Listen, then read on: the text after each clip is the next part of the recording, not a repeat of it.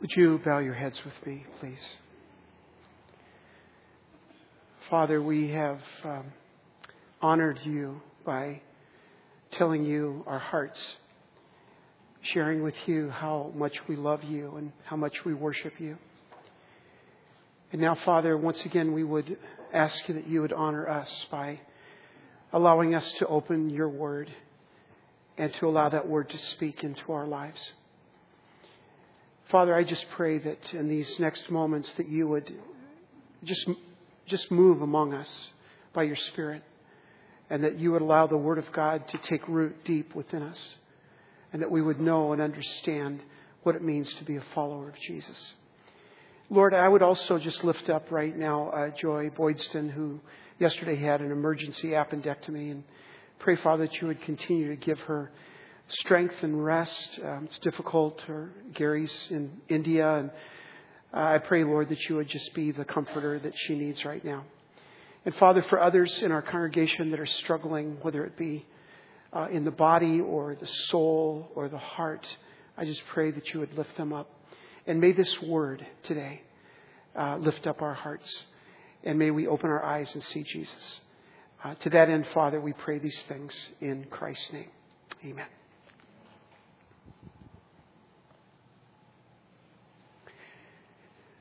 Well, today the uh, title of my message is something a little bit uh, different. The title is I Quit. Now, I was told, now, with all apologies to Winston Churchill and other famous people who have said you're never supposed to quit. Um, I grew up that way too, where my father especially was the kind of guy that, uh, you know, he's a Navy guy in World War II, and and he said, you know, to say, uh, you know, to say I can't means I won't, you know, and uh, and he was just this guy. You always, you never give up, you never quit, and so it's uh, odd and a little bit weird that I would entitle this message about what is a Christian, I quit. Many of you are familiar with uh, the author Anne Rice. How many uh, know the author Anne Rice? Okay, great. Um, she's written over 30 books. Uh, and she's most famous for writing uh, pre 1998 uh, these steamy, gothic, decidedly unchristian novels such as Interview with a Vampire and Vampire Diaries. In fact, uh, she's considered to be the precursor to the Twilight series and this uh, morbid fascination we have in the last five or six years with vampires. That's Anne Rice, and she's very famous for that. Uh, she, uh, when she was 18 years old, uh, she describes that she left the church that she grew up in. She grew up in a Catholic church, and she left the church, and she said, I left the church, and these are her words, uh, violently and permanently. Uh, she pursued her writing career and became wildly successful. She's, she's a brilliant woman, uh, wealthy beyond imagination. Uh, if she were in here, she'd be the smartest person in the room. You know, she's that kind of person. Uh, Anne Rice has sold over 90 million books. Then in her late 50s, in 1998, she was converted back to her Christian roots. And she committed all of her writing talents to the Lord, including a trilogy about Jesus' life. Anybody read any of her books about Jesus' life? Okay, a few of you. And also, uh, she has written this book called Out of Darkness. And it's her testimony of how she came back to her uh, faith in Christ Jesus. It's a fascinating, fascinating story. And uh, she wrote this book in 2008. I would just like to read for you a, couple of paragraphs uh, from her book. And she's describing her conversion to Christ. And uh, she had left it, remember, uh, when she was 18 years old, came back in 1998, and then she's writing this book in 2008. In the moment of surrender, she writes, I let go of all the theological or social questions which had kept me from Him for countless years. I simply let them go. There was the sense, profound and wordless, that if He knew everything, I did not have to know everything. And that in seeking to know everything, I'd been all of my life missing the entire point. no social paradox, no historic disaster, no hideous record of injustice or misery should keep me from him. No question of scriptural integrity, no torment over the fate of this or that atheist or gay friend. No worry for those condemned and ostracized by my church or any other church should stand between me and him. The reason? It was magnificently simple. He knew how or why everything happened. He knew the disposition of every single soul. He wasn't going to let anything happen by accident. Nobody was going to hell by mistake. This was his world, all this. He had complete control of it. His justice, his mercy were not our justice or our mercy. What folly to even imagine such a thing. I didn't have to know how he was going to save the unlettered and the unbaptized, or how he would redeem the conscientious heathen who had never spoken his name. I didn't have to know how my gay friends would find their way to redemption, or how my hard-working secular humanist friends could or would receive the power of His saving grace. I didn't have to know why good people suffered agony or died in pain. He knew. And it was His knowing that overwhelmed me. His knowing that became completely real to me. His knowing that became the warp and the woof of the universe which He had made. Isn't that brilliant? I mean, that is brilliant. I mean, so often we worry about, well, what about this and what about that and what about the other? And Anne Rice says, you know what? All, God is big enough to handle all of those questions. We don't have to worry about those because He already has the answers.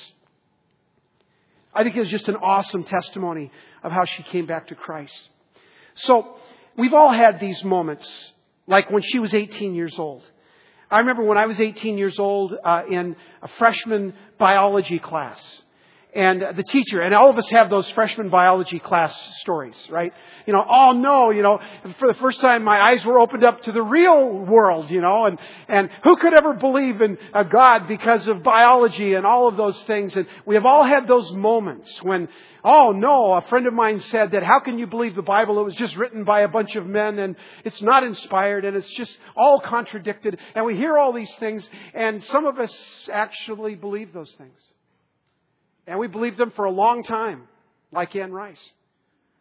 We believed our biology professor more than we believed our Sunday school teacher in the fourth grade. We believed that, uh, uh that, that, that, person that was in front of us, a, a, a figure of, of honor, a figure of importance, a figure, a teacher or a professor, that somehow, some way, they knew more about life than we did. And we embraced that. And for some of us, it's taken a long time to come back. And, and let me say this, just, and I don't know who's here in that category, but for some of you today, you need to take another look. Just like Anne Rice did. I mean, Anne Rice is smarter than your freshman biology teacher. Believe me. You know, she, she's smarter than, than, than a lot of people that told you, well, the Bible's just full of contradictions. You know, every person that's ever said that to me, they made a huge mistake. Because what I would do is I'd say, here, here's my Bible, show me. Well, yeah, but I don't know. But yeah, well, Ben told me. You know, you know, Jimmy told me. You know, they, they don't know. You know, but but I want. And, and again, like I said last week, anything that gets you to take your Bible, blow the dust off it, and look at it, you're good to go. So so here we go with uh, this. This we've all had these times of faith when we say, I just don't know. And um, so Anne Rice, back to Anne Rice. So time goes by. Uh, Twelve years later, in July 2010 uh, on her Facebook account to many, many people, um, uh, she said this. She said, I quit. I quit. And I'll read the exact quote. For those who care, and I understand if you don't, today I quit being a Christian. I'm out. I remain committed to Christ as always, but not to being Christian or being part of Christianity.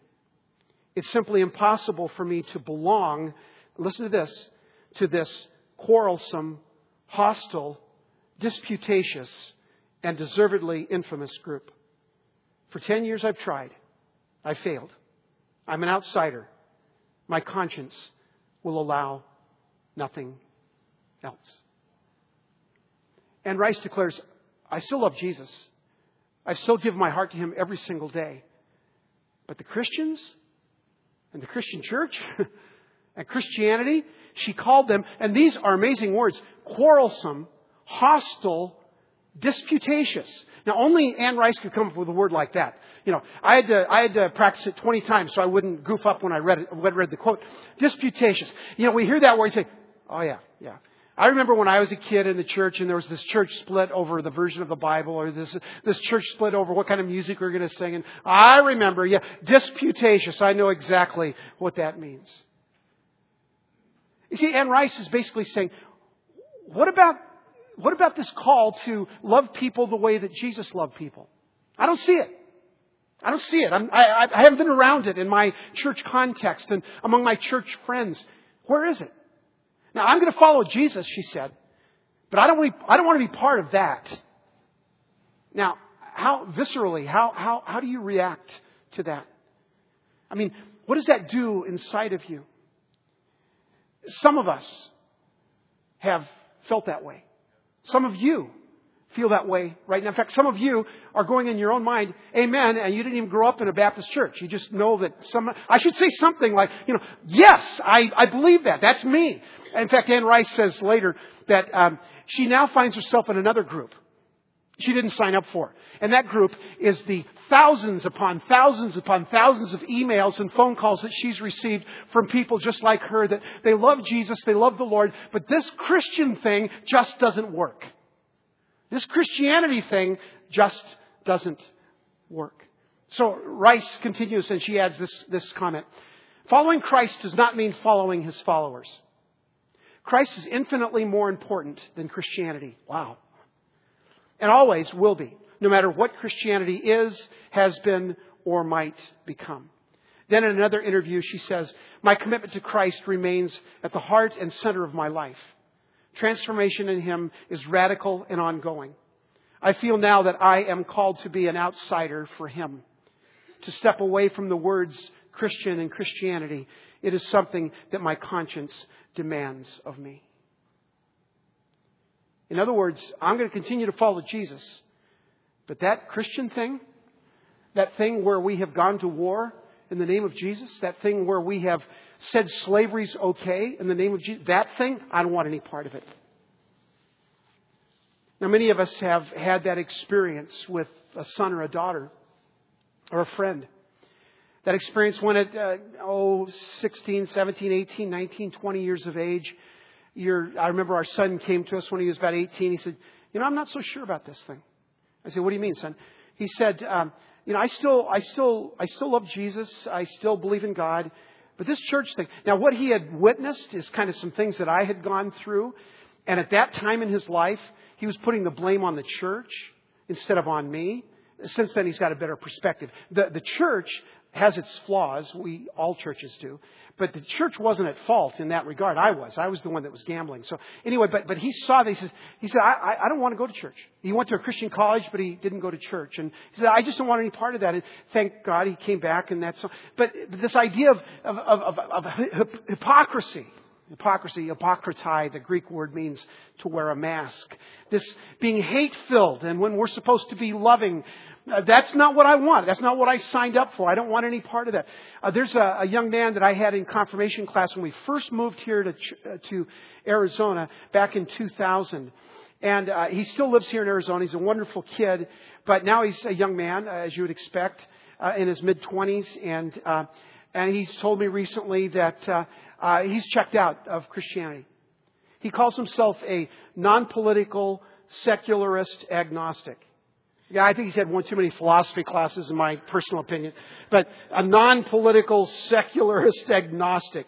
And I said, where did you come up with that? He said, well, and he, and he told me. I said, well, what, what's behind all that? He said, he said, all, all that stuff that we were taught when we were little about loving each other and loving in the church and loving each other in the world. He said, I don't see it. I don't see it. Wow. I, I'm not often speechless. I was speechless. Others of you might say, well, in the fourth grade, I used to sing Jesus loves me, this I know, but, uh, you know what? I, I don't know that, any, I don't know that anymore. You know, I, I'm going through this financial crisis. Uh, my marriage is dying. My kids are doing all the wrong things. I, I don't know if I believe that anymore. This Jesus loves me, this I know. Uh, some of you are saying, yeah, I, I got caught up in that evolution, creation kind of argument. Uh, on both sides, uh, the evolutionists are saying, well, look at here, ha ha, you know, and the creationists are saying, oh, we don't, in spite of the evidence, we don't believe in you, and, and they're all, and, and where's the love in that? And people say, well, I just check out. I don't, I don't want to give up Jesus, but this Christian thing, I, I don't know if I want any part of that. Now, now we talked last week about, about this idea of being a Christian. It's only recorded three times in the New Testament. And each time that it's recorded in the New Testament, it's used as um, somebody from the outside looking in. In other words, like Nero looking at this group of Christ followers and calling them Christians. And so the word Christian didn't have any historical roots in the first century. Uh, now, later it became a kind of common. And, and, and they started warming up to the idea that they were Christians and they weren't just disciples or followers of the way or Christ followers. And they warmed up to It's kind of like um, a, a word that's derogatory later became acceptable, uh, uh, like geek. You know, it used to be geek was a really bad word. Now you put it on the side of a car and you make $100,000 by fixing my television because I have no idea how to fix it. So, you know, the geek squad. So, so, so eh, that's what happened with Christian. It kind of, it kind of went from this bad, uh, ooh, you know, that group, you know, Christian to, okay, we're Christians. And we kind of accepted it and, and that became part of us. But, but, uh, it, it, everything has changed. Uh, that word was not a common word in the New Testament at all, and it didn't mean what we think it meant because it can mean anything you want it to mean. Some of you think that Christian means American. No. Some of you think Christian means believing in God. No. Some of you think Christian means being Republican. Way no. or Democrat. Way no. You know, some of you think Christian means that you help a little lady across the street. Nice act, but no. And, and so everybody has a different definition of what Christian means. But that word disciple, now that's hard and that's difficult and that sounds like I don't know if I can do that and to follow someone else and to ask someone else what they think I should do and then to do that, that's what it means to be disciple. I just don't know about that. I mean, nations have gone to war over this name Christian. Civil rights happened on both sides of the church. People are saying uh, uh, uh, it's okay to have slavery. The other side said no, it's an abomination to God to have slavery. And everybody was pointing their fingers at everybody else. And these were Christians. And this was in the church. And it was shameful in our history of our church. Robert E. Lee. I'm just finishing a book. Uh, Robert E. Lee. Um, just a couple of years after the Civil War was over. Uh, on Palm Sunday, uh, April 9th, 1965, it finally ended. And at Appomattox Court and Grant and Lee were there. And so now the South is trying to rebuild and they're licking their wounds and it's tough and it's hard. But uh, many of them, like Robert E. Lee, was a, really a strong believer, and, and he, had, he had been convinced that slavery was okay, but he had been changing his mind and doing some reading and stuff like that. And so one day, uh, two years after the revolution or the uh, Civil War, um, he was in church on a Sunday morning at a large Presbyterian church in Virginia. And all of his friends were there, family, you know, not all, of course, all white faces, of course. And it was just uh, a wonderful, you know, preparation for worship. And the, the church was full, and there was no seats available. And just after the liturgy started, um, a, a black man, a former slave, came wandering into the church. And there's a seat over here, but it was obvious by the movement of the people there, the way they scooted over. You're not sitting here, pal. You're not sitting here. The war may be over, but it's still going on, uh, going on inside of here, you know. And so he's looking for a seat. He couldn't find a seat to sit, so finally he went up in the front of the church and he sat down right next to the front pew, right on the floor. Now that may be okay in an AME church or a Southern Baptist church, but those Presbyterians, you know, Presbyterians and the Episcopalians, they were the wealthy groups, right? Uh, you know, that was not okay. And the fact is, that's even worse than that is the guy's black. So, the pastor doesn't know what he's doing. The deacons don't know what to do. There's tittering and whispering and all of this going on. And so Robert E. Lee gets away out of his family pew and he goes up and he walks up next to this guy and people are thinking, okay, the general is going to take care of this. And he sits down right on the floor next to him. And the worship goes on and it was awesome. But here's, here's the deal. Um, after church, the church wasn't so mad at the black guy.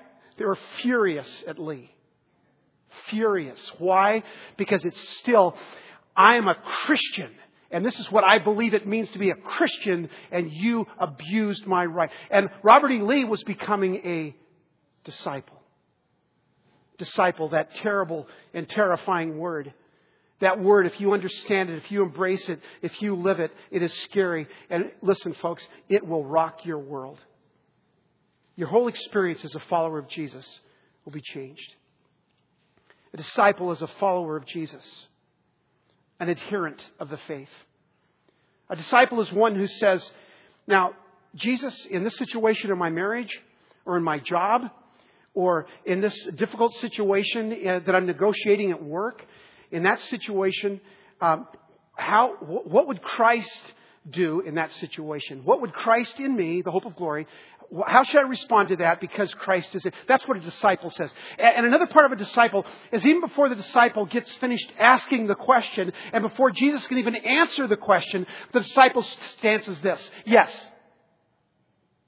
Whatever you say, it's yeah. The answer is yes. That's a disciple. That's a completely different animal than a Christian. Because a Christian can be anything you want it to be. A Christian can be somebody that belongs to AA. A Christian can be somebody that belongs to their civic club. A Christian can be anybody that you want it to be. But a disciple, that is something completely different. Now, I just want to take a couple of minutes side trip. And this came out of uh, last Sunday after second service. Uh, somebody was talking to me, and we were kind of joking, and he said, "You know, this uh, this this preaching about this is the difference between Christianity and and disciple, and the fact that a disciple is supposed to love the way that Jesus loved us." That that's how the real sign of whether or not you're a disciple. He said that that sounds kind of that sounds kind of girly, man. You know, that lovey, touchy, feely thing, you know, and that sounds kind of girly. You know, at that time, was, the Olympics were just over, and football season's almost here. And we're all men are, you know, we're on steroids, and we're getting all pumped. He's kind of, kind of girly, man. So, so for those who might have thought that last week, I wanted to speak to you for a moment because, guys, a lot of times our I would say this love your enemy and love other people the way Jesus loved you is not, is kind of effeminate. And it's not re- real in the marketplace or in the sports court or in the real world because the real world is about winning in competition. Not love, let me say this, and I'll put this up on the screen.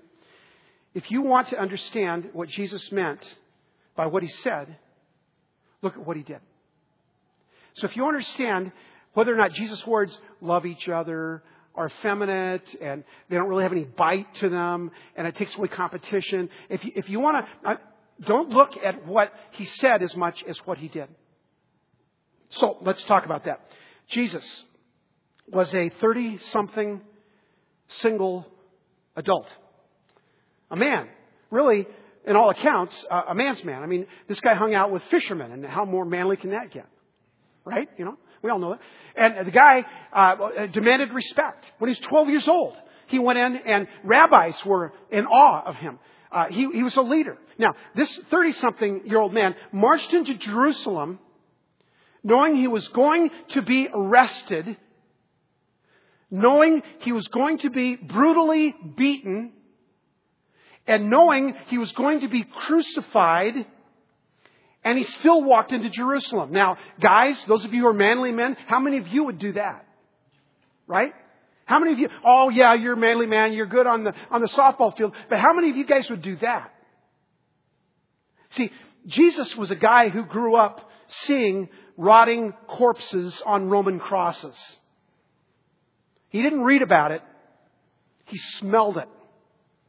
His mother covered his eyes when they saw it.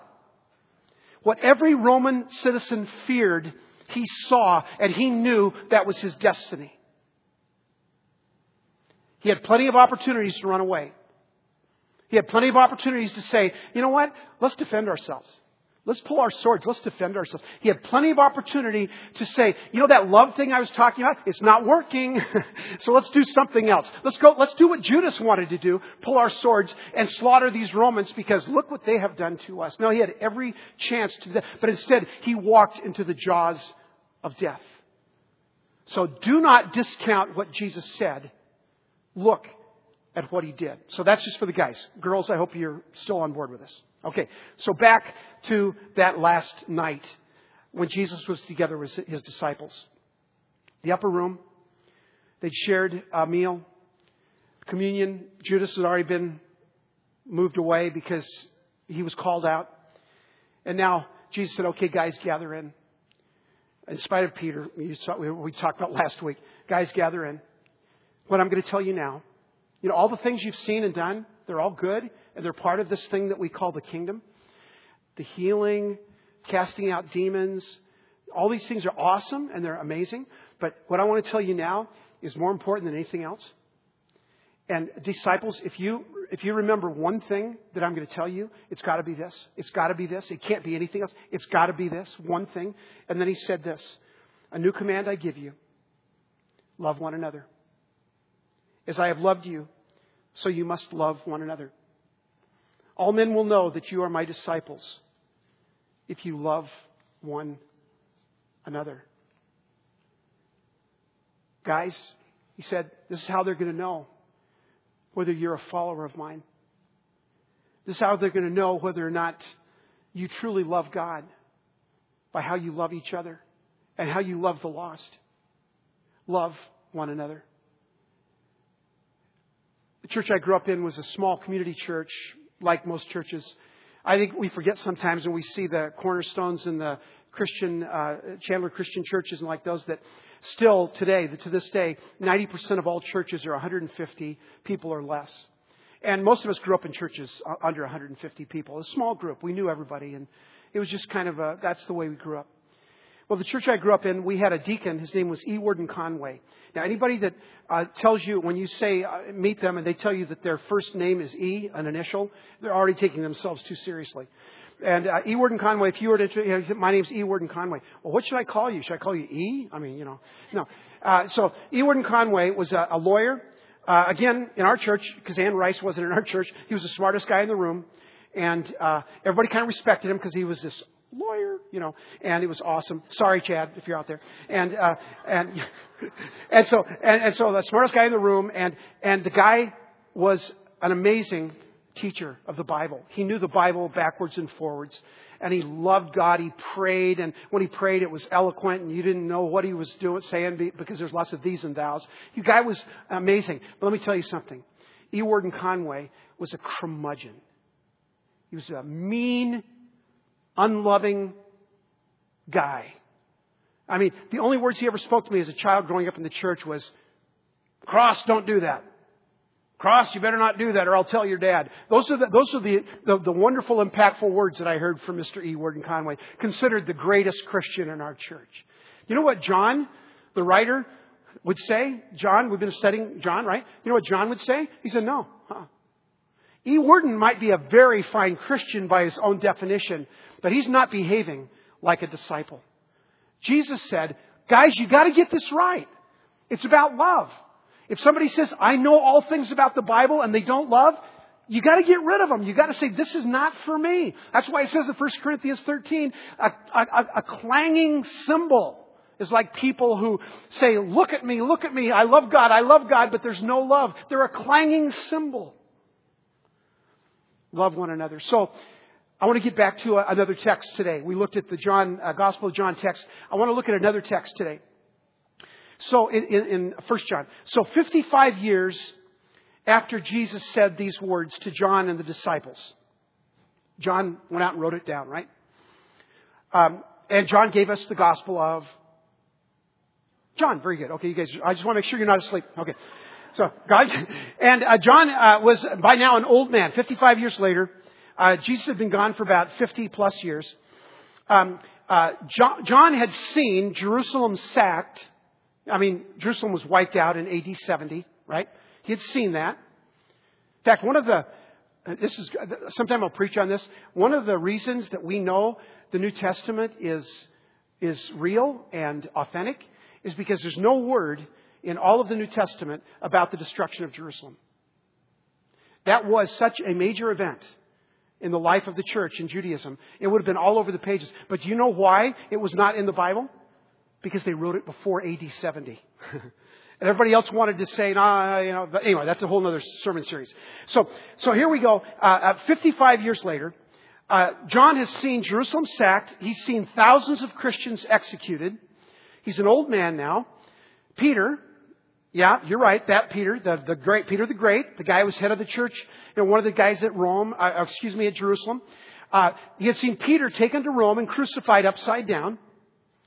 He had lived through the news of the apostle Paul taken to Rome and beheaded outside the city. He was one of the only ones left of the disciples. All the disciples were either murdered, dispersed, or disappeared. Nobody had heard from him. He lived to be an old man. God preserved his life for some reason. I think God preserved his life so that he could write his last book, which was Revelation. Very good. So you are awake. And, and people in the front row always know the answer to these questions. And so, so all of this was happening, and um, he's one of the only ones left. He's an old man now. He has seen in his lifetime Tiberius, Caligula, Nero, all the persecution, all the Christians, emperors have come and gone, all the bloodshed. He's survived all of that. And now he sits down to write a letter or a document or a sermon. We don't know what his purpose was, but he actually wrote three of them. We call them letters. They are 1st, 2nd, and 3rd John, right? And uh, he sits down to write these, and you would think that the guy that said, the most important thing you can know is to love the way that God loves you. You think that's the most important thing. Uh, and then 55 years later, you'd think, oh man, he must be jaded.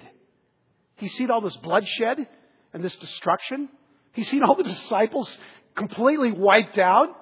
He's seen thousands upon tens of thousands, actually over 100,000 Christians in that 55 years. They're destroyed, many of them in the Olympic arena where they were eaten by bears and dogs. I mean, this, he'd seen all this. And you'd think by now he'd say, you know that love thing I talked about? You know what Jesus said? Forget it. You know, it's not working. Let's try a different method. Because this love thing is not, you think that's what he said. But this instead is what he said in 1 John chapter 4 verses 7 to 11. Dear friends, let us love one another. And you guys say, John, are you still hanging on to that? John, haven't you seen enough life that life is really screwed up? Haven't you seen enough life where life is just terrible and people are, are, are not treated the way they should be and they're destroyed and they're wiped out and they're killed and all the good, you know what, uh, you, you, know, bad things happen to good people, all the stuff that we kind of whine about today. And uh, haven't you seen all this, John? John said, dear friends, let us love one another. For love comes from God. Everyone who loves has been born of God and knows God. Whoever does not love does not know God because God is love. This is how God showed his love among us. He sent his one and only Son into the world that we might live through him. This is love. Not that we loved God, but that he loved us and sent his Son as an atoning sacrifice for our sins. Dear friends, since God so loved us, we also ought to love one another. John, are you kidding me? After Nero and Tiberius and Caligula, are you kidding me? You still hanging on to this love idea that somehow we're in the midst of all this stuff? And you can almost hear people asking, John, are you still hanging on to this thing? And he might ask John, well, John, how's that working out? He said, Well, all the other disciples are dead except for me. I mean, I guess that's not so good. Well, now, and John, how's the church doing? Well, actually, the church is growing, but they're all, all underground. they're in all these Roman catacombs, and they're all hiding, you know. And uh, how's this thing working? And John would say, Well, you know what? I, in spite of all the evidence around us, I was there. I was just an 18 year old kid when I was Jesus, a follower of Jesus, a disciple. I was just a kid. I was the one who was responsible to take Mary and make sure that she had a good end of life experience. And I, was there. And John said, But here, nothing's changed. Nothing's changed. What Jesus told us then is still the only thing that matters now. And that is the only thing that will transform you is the love of Jesus Christ. And the only thing that will transform others is others seeing the love of Jesus Christ by the way that you love them. Not the way that you have power over, not the way that you are type A, not the way that you lead and you make sure that everybody's all in order, but how you love one another. Love is it. You say, but yeah, but But Dwayne, I, I know this preacher. And, uh, man, he's not very loving and he's pretty harsh and not very nice, but man, can he preach? You know what John would say? I don't think so. Oh, he may be a great Christian of his own definition. He may be a great Bible scholar. Whoopee, you know. He may be all of that, but disciple? A true disciple? Well, I don't think so. Well, I know this, uh, this wonderful woman in our church, and she's a Bible scholar, and she knows the Word like no one else, and she loves the Bible, and she teaches it so beautifully, so eloquently. But man, she's kind of mean spirited. She gossips and kind of spreads rumors, and you know what John would say? I don't think so.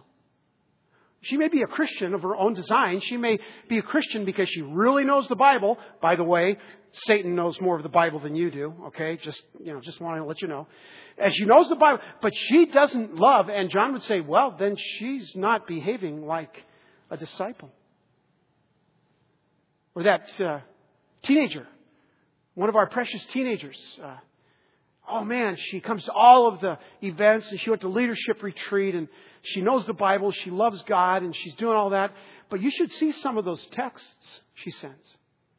And you should see some of the rumors that she starts. Well, in that girl's mind, she might be a Christian. But a disciple, John would say, I don't think so. See, because there's only one characteristic that really stands above all else, and it's to love others the way that God loved us. And so in that passage in 1 John, you're kind of asking, okay, so what's God like? And we ask that question, what's God like? And so we use the omni words. And we love omni words because, you know, they, we sound smart, you know, omnipresent, omniscient, omnipotent. And so we talk about, and, and then we talk about the Old Testament words because again, we sound smart. He's powerful, majestic, holy, mighty, and that's all. And then we use our Hebrew words and songs we sing because we sound smart. Adonai, Elohim, Yahweh, you know, we don't know what any of them means, but we sing them because it sounds good.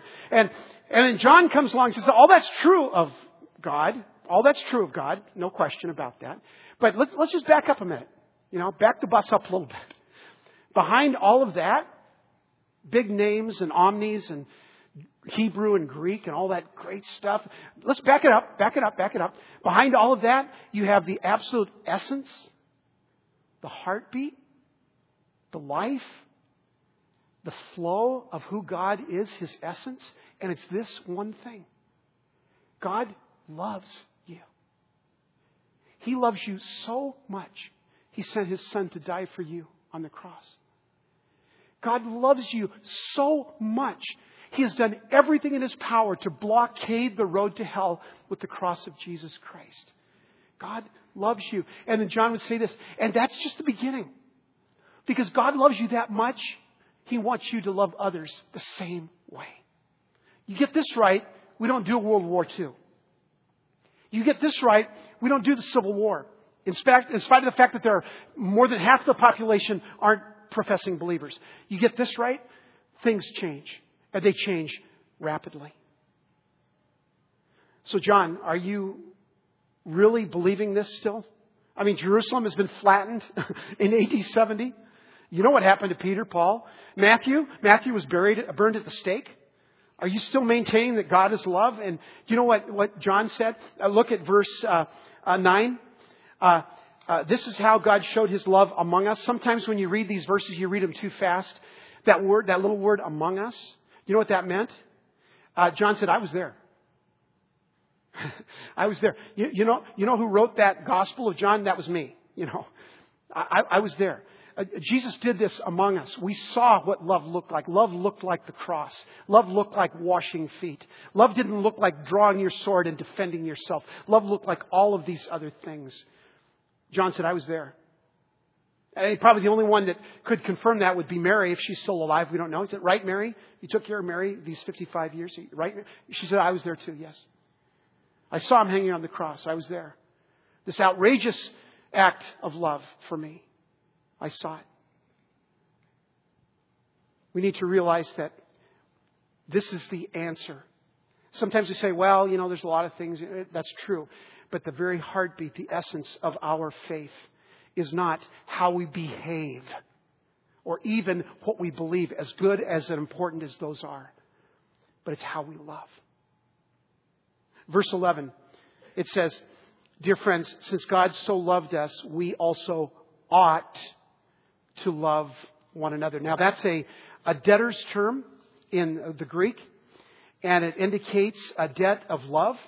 It talks about this kind of debt debtor relationship, and we see this in other places in the Bible where we have this debt debtor relationship with God because of his love and his redemption for us. We have this kind of uh, relationship that, well, because of that, you know, now we don't do it so that, you know, we keep God happy with us, but we are so overwhelmed with the debt that he canceled in our lives. We are so overwhelmed with the sin that he forgave in our lives. We are so overcome with this canceled debt that that it's just the way we respond back to him, this debt debtor relationship. But God would say, you know what? I, I, like I like it when you love me and when you honor me. Those are all good. But you know, he said that's that's not really what I'm after so much. Uh, that's good. But what I really want to see is this debt of love that you have from me. I want to see that debt of love extended to those around you, to those in your sphere of influence, those people that you're eyeball to eyeball with, um, your uh, coach, uh, your CEO, your um, CEO your teacher, your employee, your wife, your daughter, your grandfather. And all of these relationships, uh, John would say, what I want to see, this debt that you, that you feel you owe to God, God says, I'm God. I don't, I, you know, I don't need anything. I'm God. I want you, that debt you feel, I want you to give that to others. I want you to give that to others. I had a uh, email a couple weeks ago from Arlene. Arlene was a girl in my youth group at Mount Miguel Covenant Church uh, in 1972. Now, when I got the email and she said she typed that in the email, it struck horror in my mind because that was 40 years ago when I was a youth pastor. And uh, and she told me that she had, and I knew this of her, but she wanted to tell me how she was doing. She's a grandmother now. How'd that happen? And uh, she's a mother and a grandmother. They all follow the Lord. And she said, I came out of a home where we never felt God's love ever under any circumstance. My father abused me sexually. I had all of that horrific stuff happen to me. But I came to Mount Miguel Covenant Church and I found people that loved me. And they loved me until I asked them why. And then when I asked them why, they pointed me to Jesus. And then when I met Jesus, I was overwhelmed with love. And my life has never been the same yet again. That's what we're talking about. Oh, yeah, but I have the, the best doctrine in town. Good for you. You know, believe in the correct doctrine and you will be saved. No. believe in the Lord Jesus Christ and you'll be saved. But I do the best good works. Well, good for you. You know, I'm sure there's, so did, so did Mother Teresa. You know, and there's a lot of good things. But how do you love? How do you love? You see, I, I want to be different than what Anne Rice experienced. I, I would like to be her friend, and I'm sure she has many friends uh, like, you know, me. She's, again, she's, I don't know her. Uh, I asked her to come and be our guest today. No, I didn't really. But, uh, she, her fee was like twenty thousand dollars, but uh, but this this thing that she wrote has just just bothered me. This quarreling, hostile, disputatious, and deservedly infamous group that she calls Christians. I want this to go away. I want this to be eradicated. I hope you do too. I, I want you to take this seriously, and I, as I take it seriously, what does it mean for me? What does it really mean for me to be a disciple? I'm tired of being a Christian. I can make that ble- I can make that be anything I want it to be. I want to be a disciple of Jesus Christ. I want to follow him. I want to I want to ask him, God, in this situation, God, what should I do? And before I even get the words, what should I do out? The answer to his response to me is always the same. It's always the, yes. I'm your disciple, of course. Anything you suggest, I'm going to do. Anything you say, I'm going to believe. Any place you want me to go, I'm going to go. Of course, I'm a disciple. Maybe in one sense, we all need to quit being Christians. Albert Camus said, he's a late great French infidel.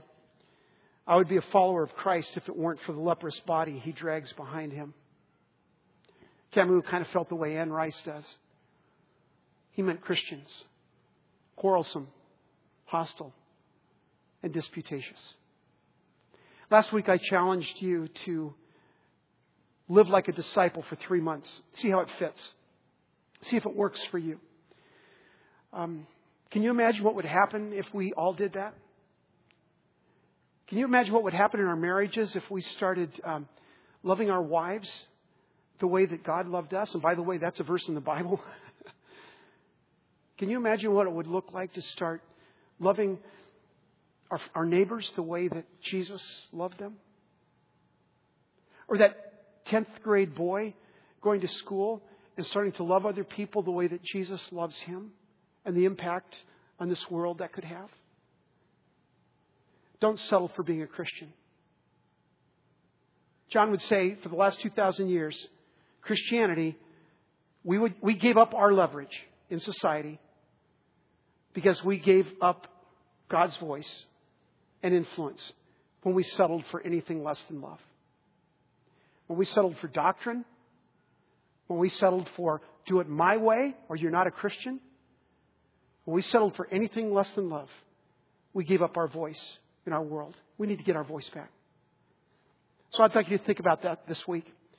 Next week, we're going to look at the practical parts. of the next two weeks, the practical part of this. But I just want to invite you once again to join me in living like a disciple for the next three months. Love one another. Would you bow your heads, please?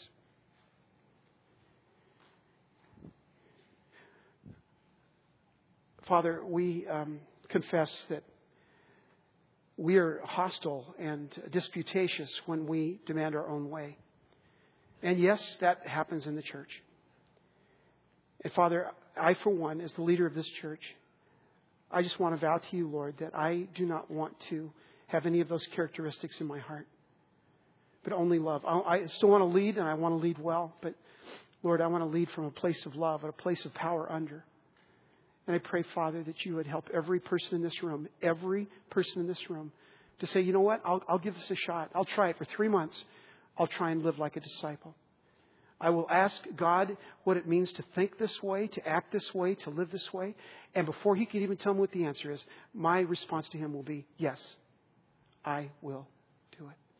So, Father, I pray you'd bless our people and pray, pray that you would bless our lives and our families. And Lord, I pray that uh, when we start living like disciples, we will change the world. And I pray this in Jesus' name. Amen.